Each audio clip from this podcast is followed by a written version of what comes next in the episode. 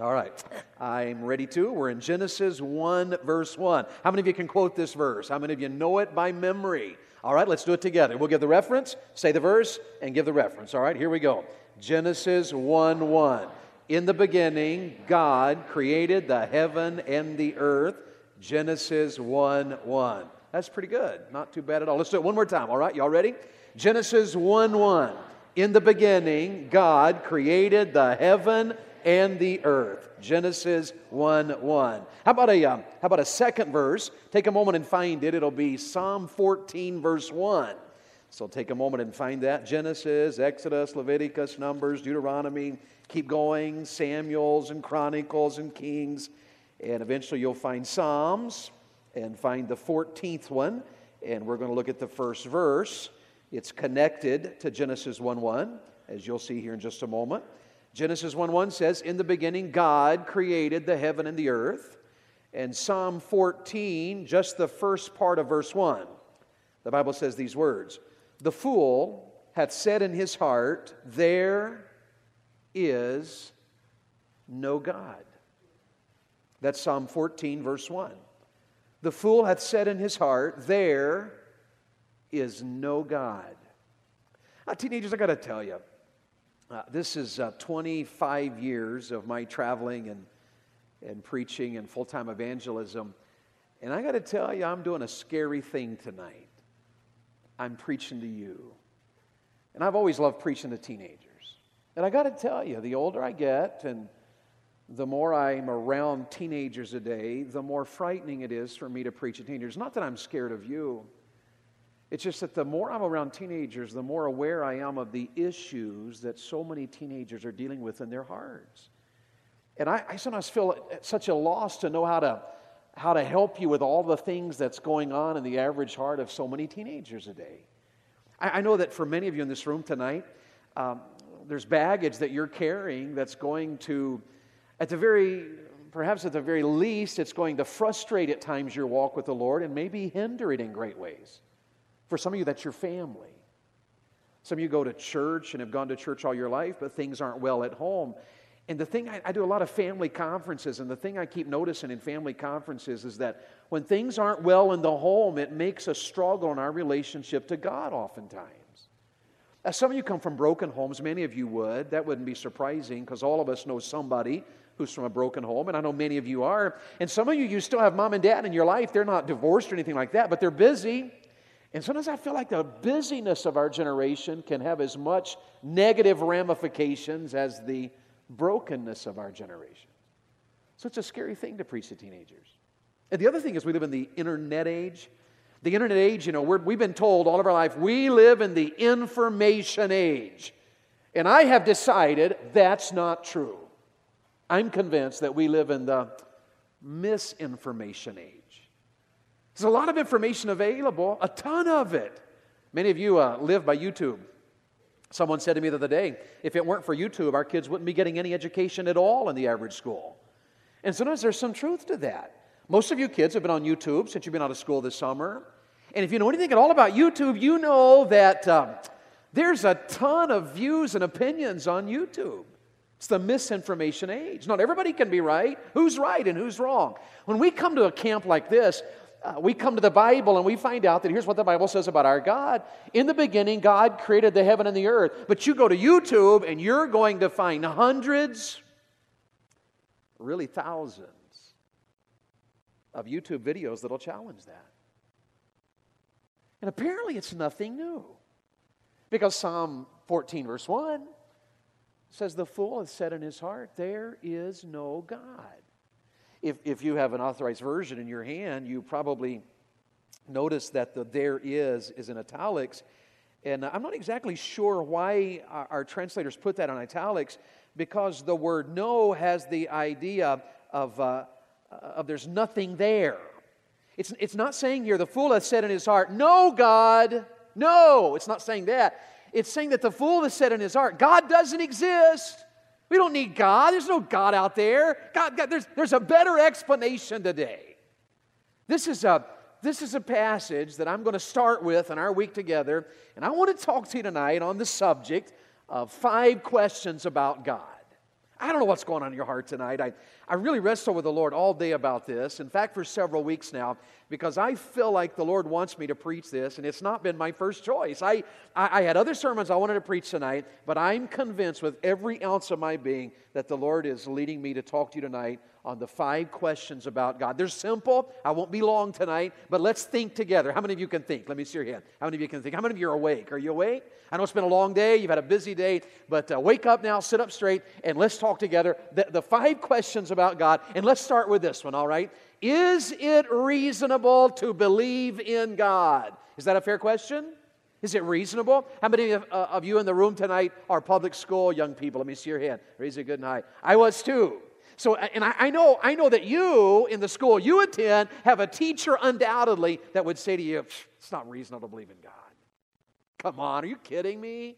You really believe that there's a God out there somewhere? And then there, in our generation, the new atheism asks questions to make it difficult to answer in the affirmative. They want to know things like, oh, oh yeah, your God, if he really exists, why is there so much evil in the world? Oh yeah, your God, if he really exists, then why is there so much cancer? Why, do, why does he let little children die? The questions never end. So, this is a good one to start with. As we start our camp week together this summer, is it reasonable to believe in God? Let's just think a little bit. I'm going to throw some things on the screen and then show you a video, okay? Let's, uh, let's look at this. I, I, I put it up there to help me, even though some of you in the back probably won't be able to see it. Uh, here, here's the question Is it reasonable to believe in God? One estimate of the chances of life coming from non life, the estimate is the chance is 1 in 10 to the 40,000th power. The chances of, of, of life coming from non life. There's no, no life in over millions and millions or billions and billions of years.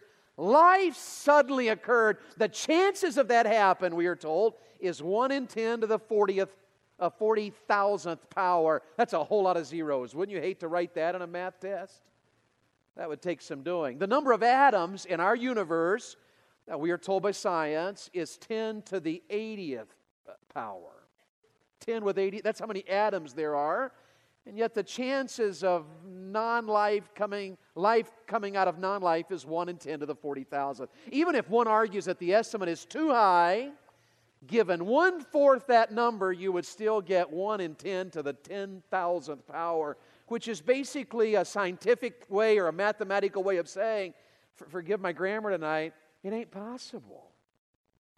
Uh, the John Polkinghorne, who was a professor of quantum theory at Cambridge, said this if you examine the early relationship between expansion and contraction forces in the early picoseconds of the universe, you will see that the exactitude was so precise that the margin of error and the precision required would be like taking aim at a one square inch object 20 billion light years away on the other end of the universe and hitting it bullseye.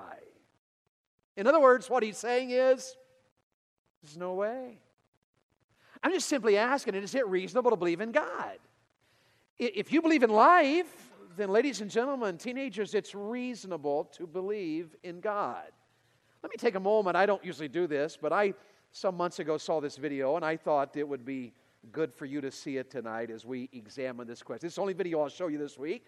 So uh, it, it's, a, it's a simple little video examining this question and uh, you watch it with me, will you? Here it goes.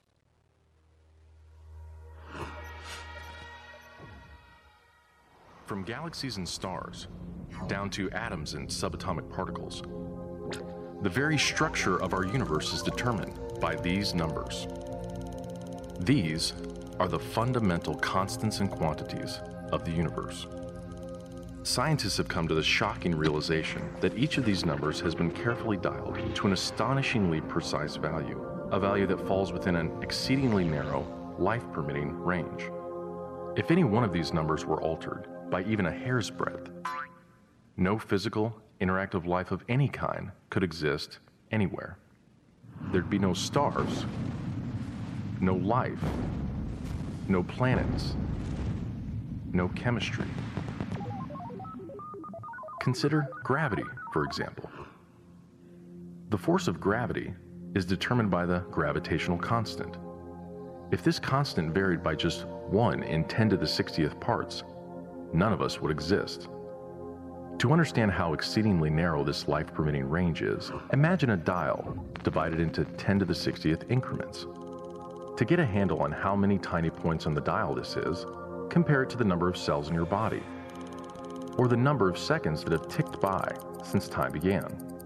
If the gravitational constant had been out of tune by just one of these infinitesimally small increments, the universe would either have expanded and thinned out so rapidly that no stars could form and life couldn't exist, or it would have collapsed back on itself with the same result no stars, no planets, and no life.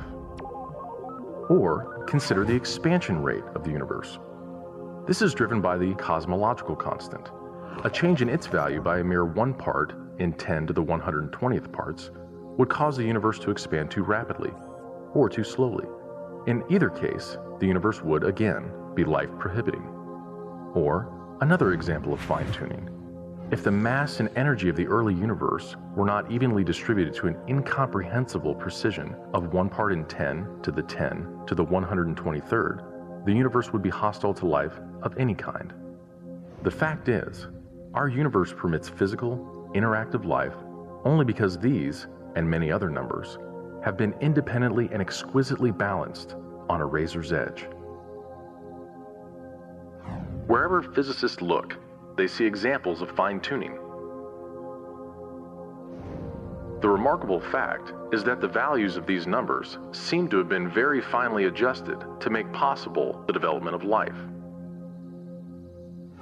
If anyone claims not to be surprised by the special features that the universe has, he's hiding his head in the sand. These special features are surprising and unlikely.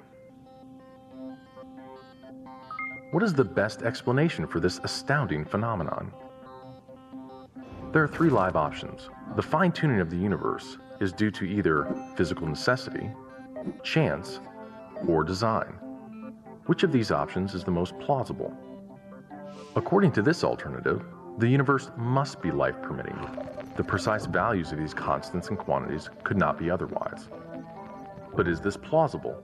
Is a life prohibiting universe impossible? Far from it. It's not only possible, it's far more likely than a life permitting universe.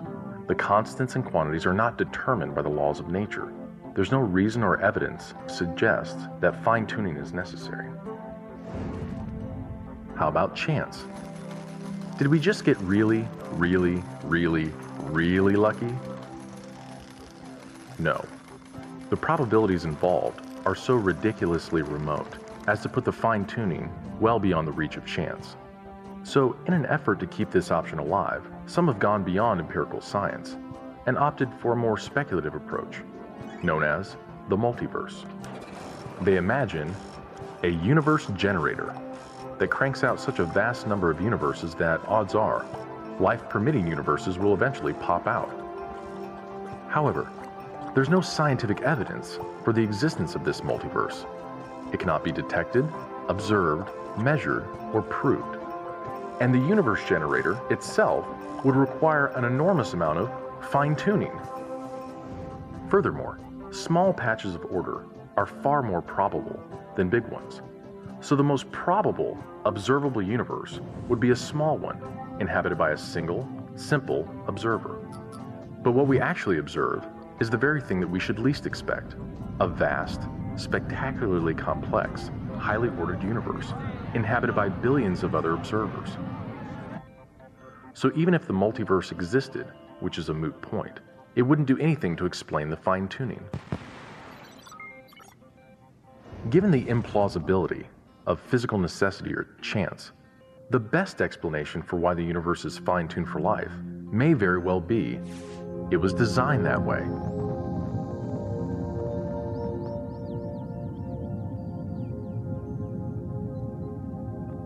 A common sense interpretation of the facts suggests that a superintellect monkeyed with physics and that there are no blind forces worth speaking about in nature. The numbers one calculates from the facts seem to me so overwhelming as to put this conclusion almost beyond question. There is for me powerful evidence that there is something going on behind it all. It seems as though somebody has fine tuned nature's numbers to make the universe, the impression of design is overwhelming. The heavens declare the glory of God. The skies proclaim the work of his hands. Day after day they pour forth speech. Night after night they reveal knowledge.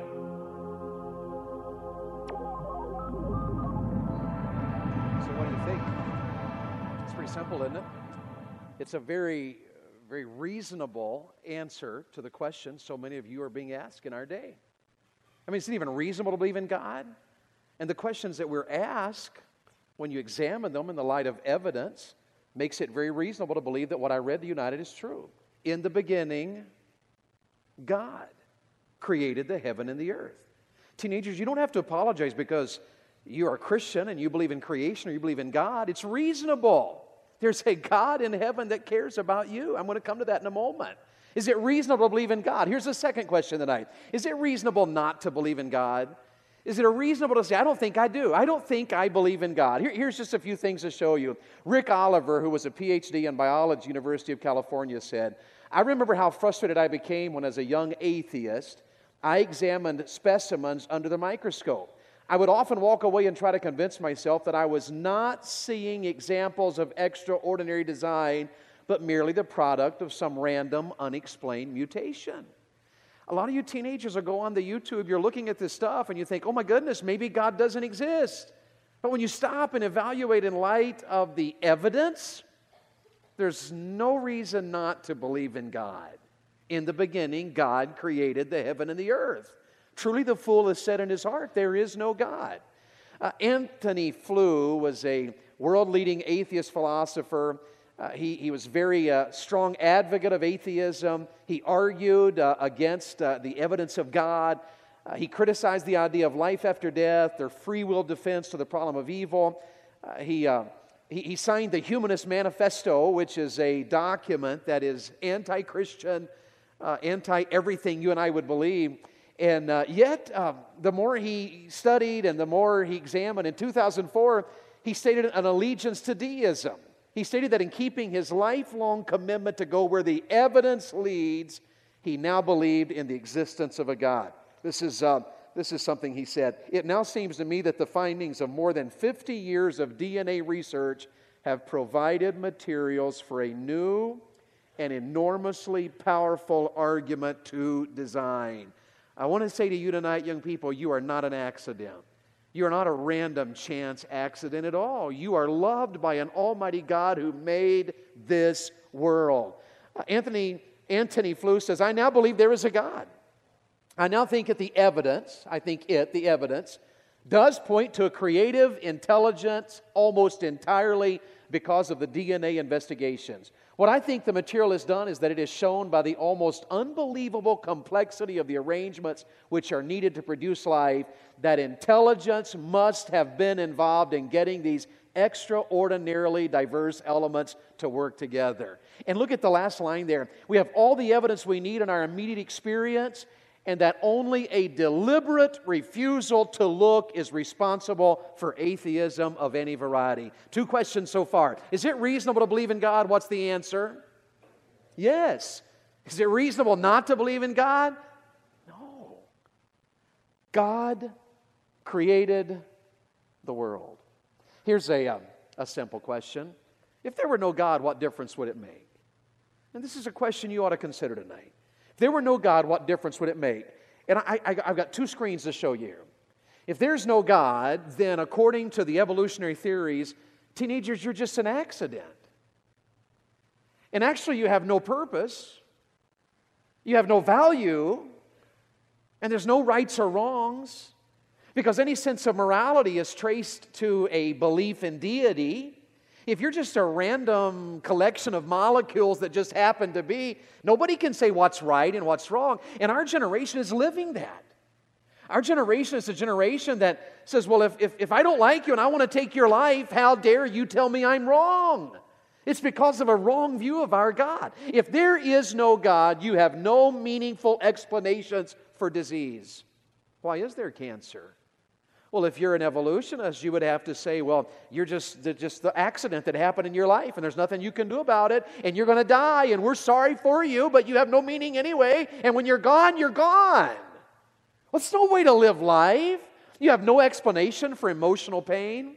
If there is no God, how do you explain the pain that some of you teenagers felt when your mom and dad divorced?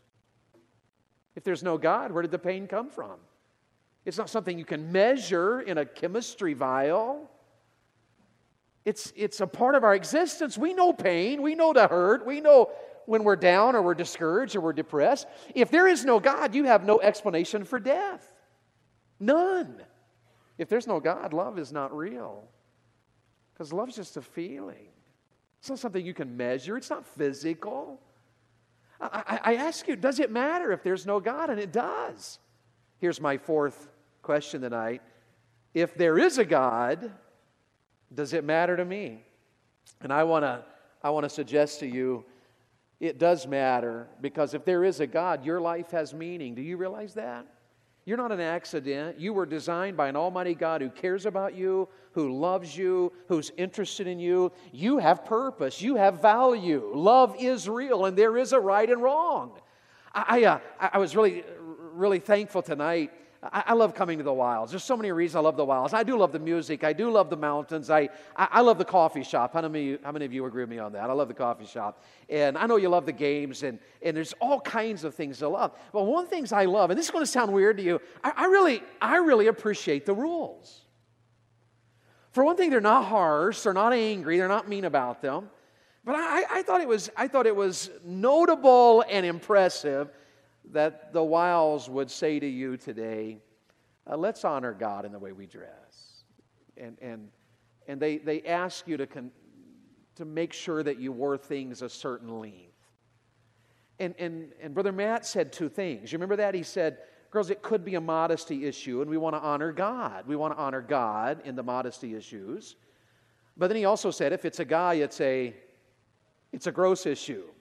And there is some truth that, especially if you're another guy. Can I get an amen right there?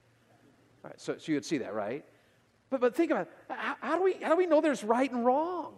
Because we, we do have a conscience that was given to us by God. Teenagers, your life has meaning. You're not an accident. Things may be tough back at home, but your life has meaning. You're important to God, He cares about you. You're valuable. You have a purpose, and you may not know what that purpose is right now, but you have a purpose in life. There, there are lives that God wants you to touch. There, there, are, there are events in your future that nobody else can accomplish, only you. You are that important in the mind and design of Almighty God for this universe. And love is real. Do you feel love tonight? Love is an amazing thing, isn't it?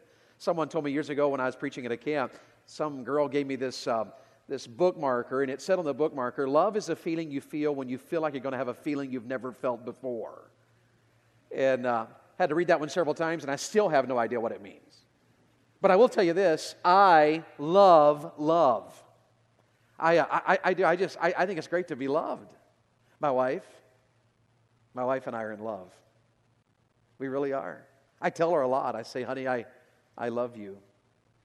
I, uh, I like it when she's angry at me because she has blue eyes, and when she's angry at me, her eyes are a deeper blue, and uh, they just they mesmerize me. And I'm like, honey, I just love your eyes when you're angry at me, which for some reason makes her more angry. We need to pray about that.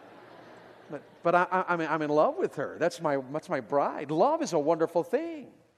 There's no explanation for love if there's no God, but there is a God. He designed you to know love and experience love and give love. That's who God designs you to be. Love is a wonderful thing. I, I am in love with my wife and I love it. I, uh, sometimes I say to my wife, I say, Baby doll, I could dive in those eyeballs of yours and swim for eternity. I have no idea what that means. That's a good line. You should write that down someday and use it. Well, unless your wife has brown eyes, I wouldn't use it then because uh, that would be a little awkward probably. Love's amazing, isn't it? I, uh, yesterday, yesterday was Father's Day. How many of you celebrated a Father's Day? Anybody here give a gift on Father's Day? Uh, I, I, celebrated Father's Day yesterday. My, uh, my sons, my sons are trying to help me be cool. So they bought me some cool new shirts and a cool new pair of shorts, and, and uh, they, uh, they like my cool new blue shoes and they bought me cool new socks. And uh, I, I, I love feeling loved. This is part of your design by God. He, love is real. That's, a, that's an evidence that, that it matters whether or not we believe in God. Love is real. Love is not a figment of our imagination, it's real. And you may, maybe you come from a family and really in your heart tonight you're at camp and you're struggling. Maybe you don't know if your dad loves you or not. You don't I don't know if my dad loves me or not. Somebody here's thinking that. I don't know. Maybe you don't even know your dad. My grandfather is 93 years old and 73 years ago walked out of my mom's life and never came back. Just never saw him again. He left. He disappeared. Never came back. I found him because of the internet and some family. I never knew him until a few years ago. I found him. He lived in California. Got to know him, reintroduced him to my mom. I know from my mom's experience that it's a serious thing when you're not sure your family loves you. It's been hard on my mom all her life. Her dad's, now he's back in the picture and he's got money. I had no idea I had wealthy relatives. On my mom's birthday, after I got them reacquainted, he sent her a birthday card and a check for $25,000. I wrote him a letter and said, Grandpa, my birthday's February 12th. You know, you know, just in case, you know what I mean? For crying out loud, I, I really didn't because I didn't want him to think I was after his money. I'm, I wanted him to know Jesus. That's why I looked him up. He just turned 93, but five months ago, he did come to know Jesus. He did. A friend of mine picked him up and took him to see my kids who go to college in California. And he walked into the church on their campus and he said to my friend, this is the first time I've been in a church building since 1946. And he said, You know, my grandson David's been talking to me about getting saved. And a lot of people have talked to me about this saved thing. And my grandpa said, You know, I've been lying awake at night. I can't sleep because I keep thinking about getting saved. And he said, When I go to sleep, I don't know what to do with this one, just to say what he said when I do go to sleep, I dream that God is talking to me about getting saved. And he said to my friend in California, I think that's what I need. He's been a bitter and angry, frustrated man his entire life. But here in the closing months of his life, he's been in church every Sunday. The bitterness is gone. There's a new gentleness and kindness that I've never seen in him. Love is real. There is a God. It does matter. Your life has meaning. You, you have purpose. You have value. You're not a random collection of molecules, not at all. The Bible says you are fearfully and wonderfully made, amazingly and wonderfully made awesomely and wonderfully made. God designed you. You, you know, I know, you know, I don't like my hair. I don't like my, I don't like the color of my skin. I don't, there's all kinds of things you may not like about you, but you're no accident. God designed you and He cares about you. If there is a God, your life has meaning, you have purpose, you have value, love is real, there is a right and there is a wrong. And think about this, you're a special creation. You have moral reasoning, you have a desire for love, you have self awareness and self willed creativity. You, you are, you're a special person designed by Almighty God. Don't let that sound weird, it's true. You're a special person. He loves you and He cares about you. And the very moment you were conceived, He knew all about you. He designed you and all the, all the parts of your life. God has a plan in those and is able to use your life and bless your life and, and, and do great things through your life. You got to believe that tonight. That picture right there was taken in Africa. Uh, the uh, young man standing there, the white guy in the picture, his uh, grandmother showed that picture to one of her friends and said, uh, my grandson's the one there in the black shirt. And my friend said, I kind of figured that was your grandson. And uh, uh, he, uh, he was preaching in the jungles of Africa.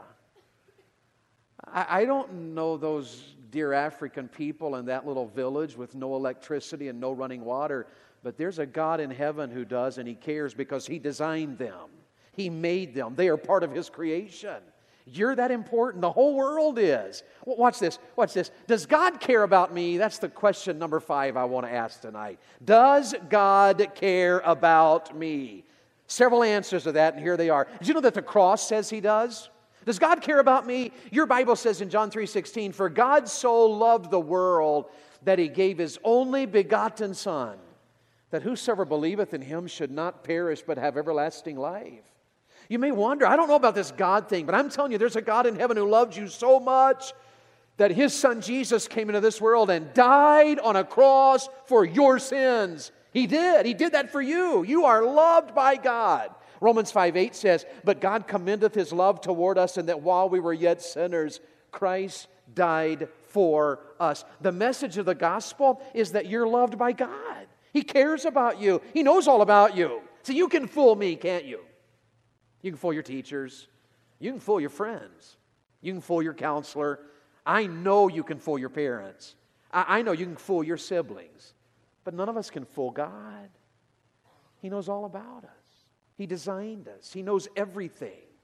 He knows what you do, He knows what you do not do. He knows why you do what you do. He knows why you do not do what you do not do. He knows what you would do if you could get by with it. He knows what you would not do if you did not have to. He knows it all. And yet, He loves you enough that His Son came into this world and died for your sins. The cross says, the cross says very definitely that God cares about you. Do you know the resurrection does as well? Here's our problem it's sin. We're separated from God because of our sin. For all have sinned and come short of the glory of God. There's none righteous, no, not one. The wages of sin is death, but the gift of God is eternal life through Jesus Christ our Lord. Do you realize, teenagers, we're not good people who sometimes do bad things. Theology says we are, we are bad people who, who sometimes do good things because we're sinners. And yet we're loved by God because He made us. The resurrection says that God loves you. Look at the last words in John 3:16. Everlasting life Romans 6:23, eternal life. My uh, my father-in-law has been a second dad to me uh, ever since I met his daughter. You know that thing, guys, that if you someday are going to get married, most guys have to go to their future father-in-law and say, "Dad, can I marry your daughter?" And some dads are a little on the redneck side about it. You know, they they're cleaning their guns while dad is doing that or, or something like that. But my father in law was never that way. In fact, I never asked him if I could marry his daughter. Never did. He came to me and he said, Son, Bethley's mom and I have been praying for her a husband for 22 years. And uh, when, you know, your future father in law says something like that, it's a little nerve wracking. You know, where's this going? Am I about to meet Jesus? You know? And uh, so my dad in law, he said, uh, We've been praying about it for 22 years, and we think you're the one. And then he's a pastor. He was a pastor, and he said, uh, uh, We uh, think you're the one. He said, I need to get it on the calendar because the Christian school schedule's really full and busy. So when do you think you're going to marry her? And I was like, Dude, this is cool. And so I was like, so you're giving me permission? And, and, and, yeah, he was. And I was like, this is good. I want to be that kind of, I want to be that kind of father-in-law someday. I want to, I want to be the guy that's like, you're the man, marry her, praise God. That's what I want to be like. So that's, that's my goal in life. My dad-in-law treated me so kindly. He passed away this year. It was the uh, first time my wife and I have lost a parent to death. My, my parents are still alive. Bethley's mom is still alive, but her dad died this year. And he was my second dad. He really was. He called me all the time, at least once or twice a week. And because I'm an evangelist, he would say, Dave, David, son, I've been praying for you. Pray for you every day, son. And then he would prophesy. He'd say, David, God is going to use you. And he'd pray these big things for me. And then he would always say, before he hung up the phone, he would say, Now, son, I give you permission to soundly kiss my daughter. And uh, I loved him. He was a good father in law, don't you think? But he's in heaven now. What would it be like to think that there's, there's no God? One of my favorite people in the world is gone now. And yet, young people, if the resurrection is true, and it is, eternal life's available. My father in law is as much alive now in eternity as he ever was here on earth. That's how important this truth is. You're that important to God, you're eternal. And God doesn't want you just to live forever, He wants you to have eternal life. The cross says you're important to God. The resurrection says that God cares about you. His desire to take your life and use it says that He cares about you. The Bible says in Romans 12, I beseech you, therefore, brethren, by the mercies of God, that ye present your bodies a living sacrifice, holy, acceptable unto God. Be not conformed to this world, but be ye transformed, that ye may prove what is that good, acceptable, and perfect will of God. GAP, it's the gap. Good, acceptable, and perfect will of God.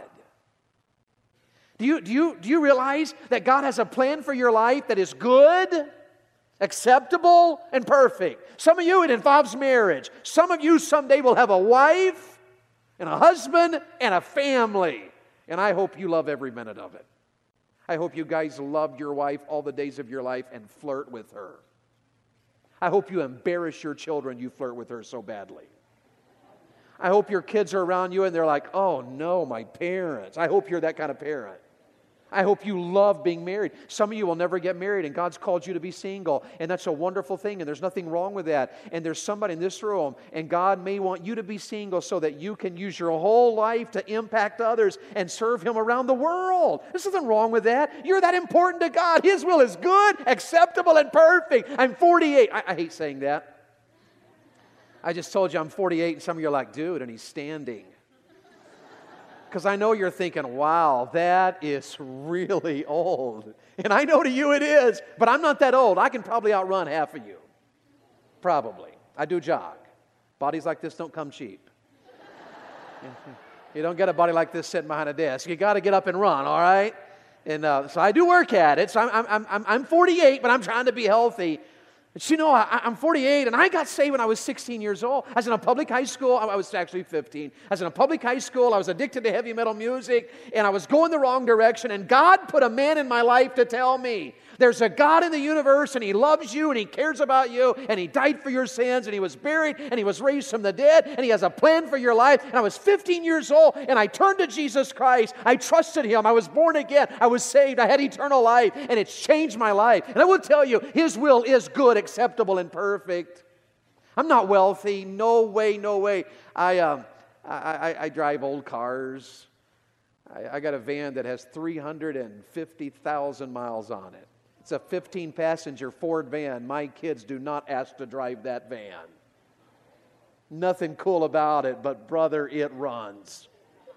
So I don't have a lot of money, but I may be the wealthiest man you've ever met.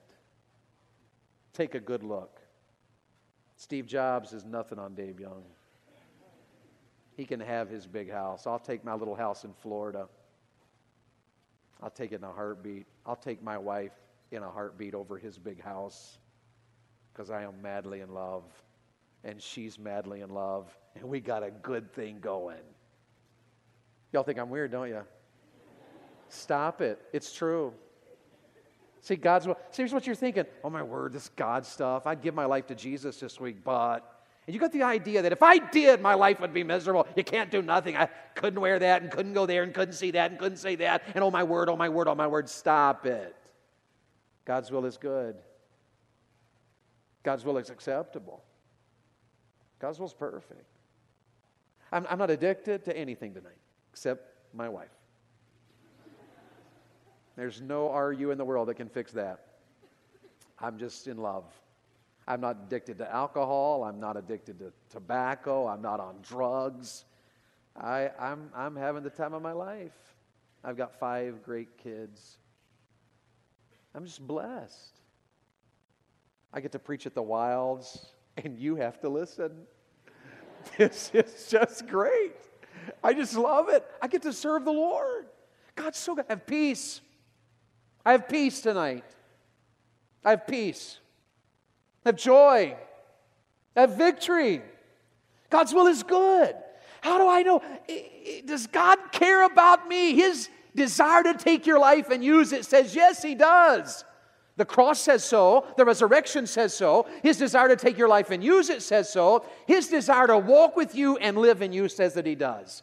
Galatians 2:20 I am crucified with Christ nevertheless I live yet not I but Christ liveth in me and the life which I now live in the flesh I live by the faith of the son of God who loved me and gave himself for me. Do you get the idea in the Bible that God cares about you? You should because he does. I want to I want to I want to tell you the Bible says very simply for by grace are you saved through faith. That not of yourselves, it's a gift of God. He cares so much about you that He offers every one of you eternal life everlasting life, abundant life. I want you to walk out of this service tonight knowing five things. And I'm done. God is real. I want you to walk out of here believing it. God is real. I just whetted your appetite a little bit with the video I showed you and some of the answers I showed you. It's reasonable to believe in God. It's not reasonable at all not to believe in God. If there is no God, then life is really messed up. But if there is a God, life is amazing and wonderful, and you're valuable, and you're important, and love is real, and He cares about every hurt you have. He knows everything going on in your life, and He's on your side. He's real. He does care about us. His desire is to be our God and our Savior. He desires to walk with us through our life. Don't run from God, teenagers. Run to Him. He knows what's going on, and He cares. He wants to walk with you through the pains of your life. He wants to walk with you through the hurts and the tragedies and the sorrows. And if you've not faced them, you will. It doesn't mean, if I go to God, it doesn't mean that everything's going to be perfect in my life. It's not. You will have valleys. You will have troubles. You may go through dark times. You may get disease and struggle and suffer with great pain. But I'm telling you, there's a God who cares so much about you in the sin cursed, messed up world. He's willing to walk with you through your life and meet your needs and be there for you and help you and give you strength and, and, and work in your life. He desires to use us and bless us. He wants to give you favor. You're important to God. And I want you to walk out of here tonight believing that God is real. He cares about me. He desires to be my God and my Savior. He desires to walk with me through life, and He desires to use me and bless my life. That's the God I'm going to preach to you about this week. That's the God that cares about you. That's the God that wants to work in your life this week. Listen to his voice. Respond to the preaching. Respond to the truth your counselors will share with you. Respond to all the seminars that you attend. Let God do a work in your life this week because your God is a good God and he cares and he's on your side. And I want you to walk out of here tonight and believe it with all of your heart. In the beginning, God created the heaven and the earth.